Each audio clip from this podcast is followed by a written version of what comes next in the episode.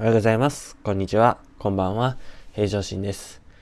今日9月19日土曜日ですね。え昨日9月18日の夜20時、え夜8時からあった、えー、僕の大好きなお二人ですね。カモさんと、えキングコング西野昭弘さんのコラボの、え YouTube がアップされたんですけれども、約1時間ちょっとありましたが、え一瞬で終わりましたね。すごく楽しかったです。今日はその内容を、えー、僕の感想も含めてお話をさせていただきます。よろしくお願いします。まあ、もともと、えー、鴨頭義人さんっていうのは、えー、去年の、えー、4月に YouTube の方で出会いまして、えー、その出会ったその2週間後にすぐオンラインサロンの方に入りました。で、そこで、えー、鴨さんにリアルで会いに行ったりとか、えー、講演会行っ、でパシフィコ横浜って横浜で3000人入るホールですね。えー、そこの方で、えー、同じカモさん好き、カモラーって言いますけど、えー、ボランティアスタッフとして行った。で、そこから、今東京、えー、鴨頭ランドの方々がまた、えー、ネーミングを変えまして、チーム鴨頭ジャパンという、えー、オンラインサロンになっておりますけど、そのメンバーにもなっております。で、キングコング西野昭弘さんは、えー、ちょうど半年ちょっと前かな。で、えー、絵本をまず、えー、無料で読ませてもらったのがきっかけで、え、この人の考え方素晴らしいなっていうことで、えオンラインサロンって1000円であるんだっていうことで、えー、1000円で、え、メルマガみたいなの読めるんだっていうのが最初の動機で、え、入ったのがきっかけで今、西野昭弘エンタメ研究所っていうところにも、え、属している、え、ものになります、え。それ以外にもやってるんですけど、とにかくこの二人が本当に好きで、で、カモさんの場合には、まあ、ずっと、えー、追っかけという形にしているので、まあ、名前と顔はやっと、えー、覚えていただいた感じにはなってるんですけれども、まあ、今もすごく、え、あちこちで目にするよ。まあ、私が個人的にみあの意識するようになったからっていうのもありますけど、えー、今年の12月25日ですね、に、えー、こう公開される映画エンタズ町のプペルですね。もうめちゃくちゃ楽しみで、もう私が行くっていうこと決まってるんですけど、実は12月25日って私の夫婦の結婚記念日でもありまして、個人的に言うと。もう妻にももう行こうっていうふうに決めておりまして、チケットの方ももう手元にあるんですけれども。で、えー、昨日のコラボの公演の中で、まあ、かも、まあ、ぜひ見られていない方はぜひ見ていただきたいんですけれども、カモさんすげえっていうのが一言でした。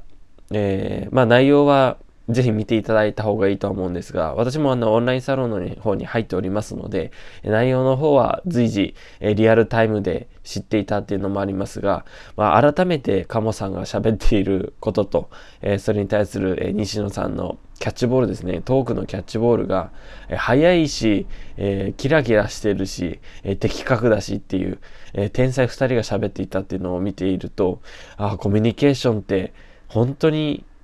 プロがやるとこんな感じになるんだって思って、すごく感動させてもらいました。まあ私も仕事柄理学療法士をしておりまして、えー、患者さん、え、私よりはるかに年上の方々とコミュニケーション取るんですけれども、うまくいくキャッチボールっていうのは、まあ自分が気持ちいいからっていうこともありますし、やっぱり慣れているからっていうのもあるんですが、初対面なんですよね、お二人。初対面だけれども、なんであそこまでって、ああ、やっぱお互いがお互いをしっかり尊敬し合って、しっかり学んでいるから、情報収集しているからなんだなって、えー、反省のこともありました。えー、やっぱりもっともっと患者さんのこと知らないといけないなというふうに思った次第であります。で、あのー、全然僕もビビたるものでコツコツやってる身なんですけれども、本当に、あのー、毎月、えー、なんだろうな、えー、3000円と1000円なので4000円なんですけど、自己投資と思ってやってるのがもう4000円じゃ正直安いなっていうふうに思いました。昨日のあの YouTube 動画見てると。えー、ただ、カモさん知ってるなとか、あ、金庫西野さん知ってるっていうだけだったら、あそこまで感動しなかったと思うんですよね。あの、裏側、その舞台の裏側まで知っていて、えー、カモさんに関しては、まあ実際リアルでも会ってるってもありますけど、金婚西野さんはもう一度も、あのリアルで、えー、見、見かけたこともないんですけれども、でもなんかずっと投稿を毎日読ませてもらったり、えー、たまにインスタとか YouTube とかライブするのをこう見ていると、なんかすごく応援したくなるっていうのもあるし、これは応援しなきゃいけないやろっていうふうに思ったりするんですよね。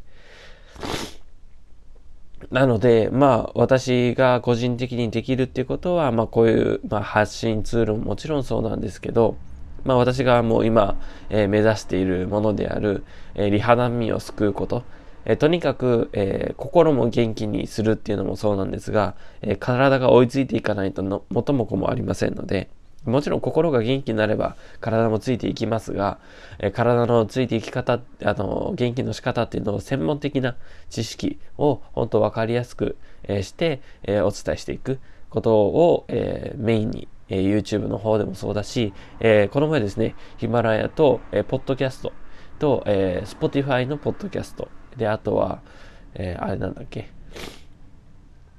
えっ、と、もう一つあったな。